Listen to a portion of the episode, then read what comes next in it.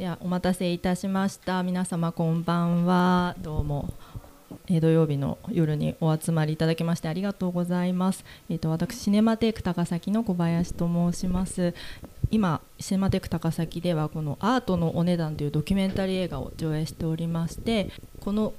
トークイベントのまあ、事の発端はというと、まあ、このアートのお値段というのはシネマテイクでやるというのを知っていただいて利根木さんにで利根木さんからここのお店のスロータイムの店主笠原さんに、えー、お話が行ってで笠原さんから、えー、シネマテイクになんか一緒に面白いことやりましょうということで、えー、このイベントが、えー、実現しました。本当にちょっと街中の映画館ということでこの街のお店ですとか高崎でご活躍されている方と一緒にこうコラボレーションできるというのは非常にあの願ったりなイベントでございます。今日はアートキュリオ代表の利根木さんにアートのお値段って一体何なのかと、まあ、あのタイトルは「アート投資って何?」っていうタイトルにしてますけどちょっと難しいかなっていうので もうちょっと簡単にお話をしていきたいなと思っております。まずちなみに映画もうご覧になられたという方はいらっしゃいますか？あありがとうございます3名様どどうでしたか？ちょっと分かりづらい感じでした。そんなことない。あさすがです。じゃあいろいろお話伺っても大丈夫かなと思いますので。じゃあまず利根木さんに自己紹介でよろしいでしょうね。はい。お願いいたします。こんばんは。キュリオっていう美術品のディーラーをやってます。もうすぐ事務所すぐ近くであの利根木と言います。よろしくお願いいたします。僕この仕事始めて今多分10年くらいだと思うんですけども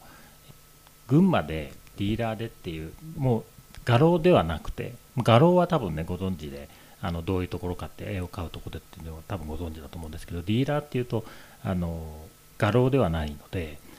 うちの事務所に来ても絵を飾ってあるわけではなくて単純にディーリングなんでお客さんから依頼を受けてあの売ってほしいっていうものを売ってあげたり買ってほしいっていうものを見つけてきて買ってあげたりっていうのがメインの仕事ですね。なんで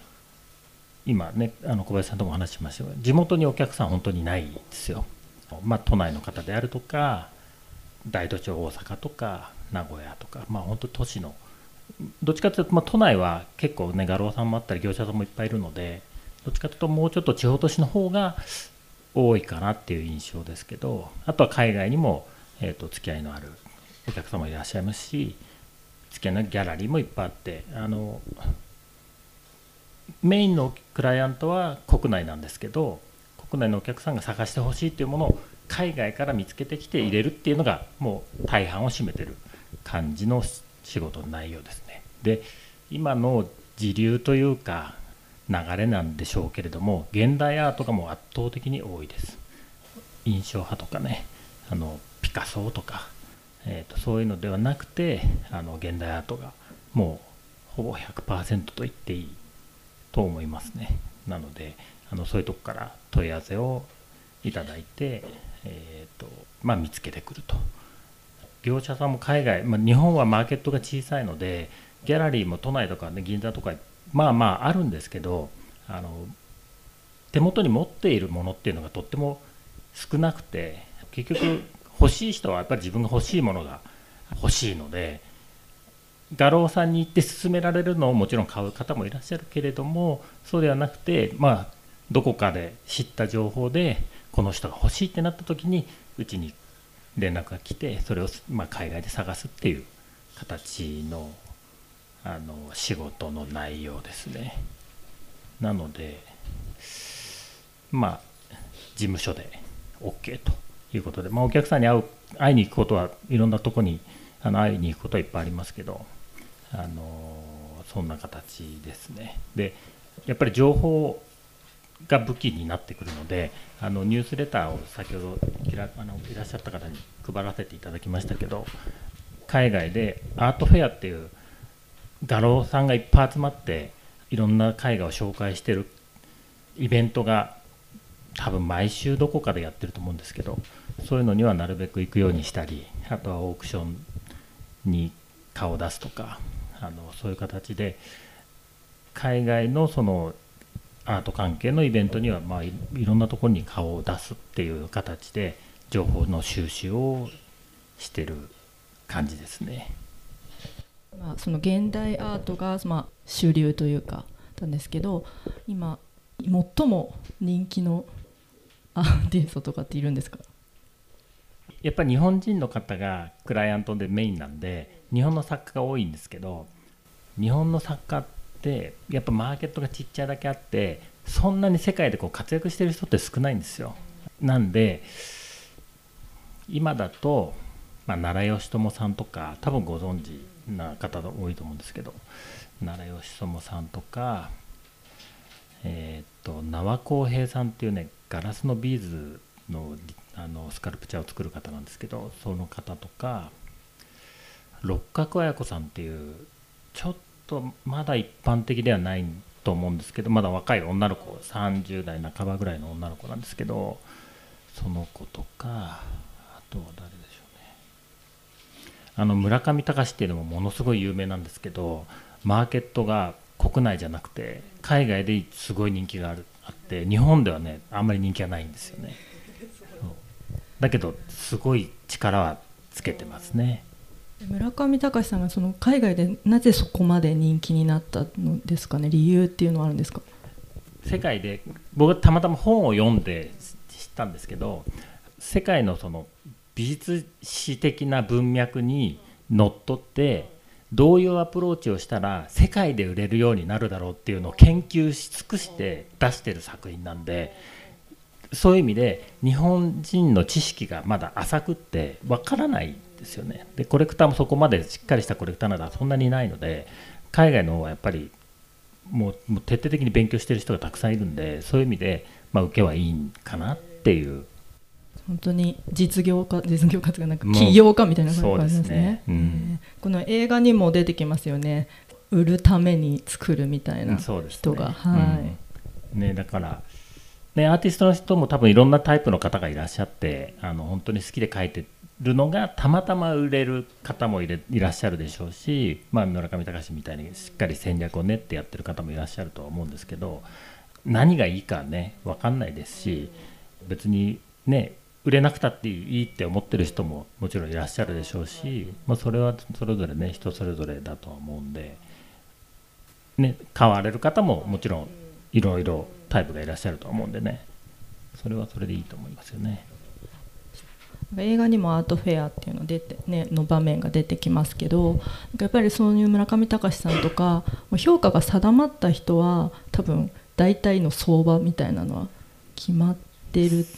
感じなんですかね？そうですね。うんとね難しいんですけどあもうちょっとアートのお値段の話になっちゃいましたけど。そうはい。き決まっある程度決まってるんですけどもうものによって全く違ってくるのでまあうんとねこれね本当に難しくって値段もまさに合ってないようなものでオークションって国内だとあんまり見かけることもないんですけどヤフーオークとかもありますよねオークションっていうとま馴染みがあると思うんですけどああいうのも一番世界で美術品のメインでやってるのはサザビーズとかクリスティーズっていうのが、まあ、一番本当に大きいオークションハウスで、まあ、歴史もあってっていうそこがあの他のオークションハウスもそうなんですけど、えー、とこれをオークションに出しますっていうと予想価格っていうのを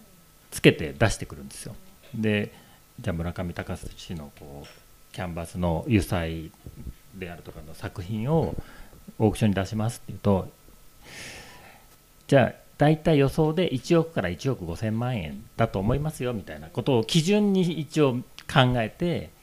この感じの作品でその値段で買えるんだったら安いかもしれないって思って入札をするんですよ。だけど結果そういう査定はするされるんですけど安いと思って入札するっていうのは誰もみんなそう思うんですよ。それが例えば最初が3万3億から4億ですよって言われたらこれはちょっと高いからやめとこうってなるじゃないですか。だけど同じものですよ。だけど1億から1億5000万って言われたら安いと思うから手を挙げる人がちょっと増えるんですよ。すとオークションって2人競り続ける人がいれば無限に値段上がっていくんですよ。だから結果的に安く査定されると高く終わるっていう。でそのくらい値段が倍とかにもなってもおかしくないくらいあの分からないんですよね。でまあ、事例といって、まあ事例まあ、昨日たまたま入札のオファーをいただいてて、えー、と事前にもううちは取引がもうだいぶ長いんでいろんな情報をオークションハウスがから引き出せる、まあ、テクニックっていうことはあれですけどあの技があってあのどのくらいの落ち値になるだろうっていう。で、えー、と入札するっていう来てる人が何人くらいいてっていう。でその人たちが持ってる予算も分かってるからどのくらいに多分終わると思いますよみたいなとこまで聞けてるんですよ。事前に前日の状態で。で、まあ、インベーダーっていうねタイルでいろんなモチーフを、えー、とフランスのアーティストなんですけどパリの街中の壁に勝手にタイルでも絵を描い組んであのルービックキューブみたいな感じで要は。あれでこう絵を描いてってストリートアーティストなんですけどその人の作品がその人の作品でアトムを描いた作品があったんです。もう結構大きいんですけど1 m 3 0とかあったで今まあ人気がある作家なんですけどそれをが欲しいとでえー、と estimate って言って査定額は、えー、と10万 US ドルから15万 US ドルっていう、まあ、1100から1600万ぐらいの落ち値で、あまあ、 estimate で多分中盤からちょっとぐらいで落ちるんじゃないかって言われてたんです前日までは。じゃあって言ってそのくらいまでをうちは予算をもらって入れますっていう感じで登録してあったんですけど今朝それが終わってそのオークションハウスから連絡来て終わったら100万ドルだったんです、まあ、1億1000万。そのくらい全然違うじゃんってでそそういうのがついつもそういう感じ。そうなんですよね。だからそのくらいだじゃあ同じものが2年後に出てどうなるかっていうとこれも全く分かんないんですよ。本当半分になっちゃうかもしれない。もっといっちゃってるかもしれないしっていうのが。だそのくらい値段に相場は確かにあるんですけどそのくらい幅があるあるんでだから合ってないようなもんという。じゃあ後のお値段は合ってないようなものというまあまあまあそうですね。締めになっちゃいましたから。大丈夫でしょうか。うん。例えばそのオークションで売れなかった場合ってどうなるんですか？売れないと、はい。オークションの場合はさっき言った estimate っていうのがそのインベーダーっていう作品のアトムで言うと10万 US ドルから15万 US ドルってなってるんですけど10万 US ドルを下値って言ってそこまで競りが届かなかったら流しますみたいな基準があって大体下値になってるんですけどそれは基本的には入札する人には公表してなくてもっと下げてある場合もあるんですよ。9万で終わっちゃったとしてもそこに落札ささせるっていう場合もあるし10万までいかそれはもうオークションハウスと,、えっと出品者の中での契約になっててそれは分かんないんですけど、まあ、例えば届かないと単純に流れるんであのアフターセールっていうのがあってオークションではリアルではリアルのタイミングでは落ちなかったけど誰かいますかっていうのを案内くれる場合もあるしあとはそういうのがあるっていうのを僕らが知ってるのでそれがそのまま流れちゃうでもったいないから買うっていうオファーをすると一番下値で買えるとかがあってあとは流れちゃうとまあ戻ってくるっていう。ただ送料がね結構かかるんですよ。送料は誰が負担す送料はるんですか出品者側が。負担なんで、今、えー、とロンドンにうちのクライアントから頼まれて中国の政治っていうこうこの壺をロンドンのオークションに去年の秋出して流れてどうしましょうって言って他のオークションに出すかそこから。送料がバカにならないんでもう一回1年後に出しましょうって言ってつい先今月の頭あったんですけどそれもまた流れちゃったんですよ。だからどうしましょうって。で送料が行きで20万ぐらいかかってるんですよ。でまた戻ってくるとまた同じだけかかるんで何もないまま40万ってすごい負担じゃないですか。だけどしょうがないですねっていう感じなんですけど。まあまあそういうそこはどうしても負担がかかるっていう。うん。それもちょっと計算しつつそうですね。そこがまあ最えー。最悪のリスリスクはそこの部分だけはあるっていう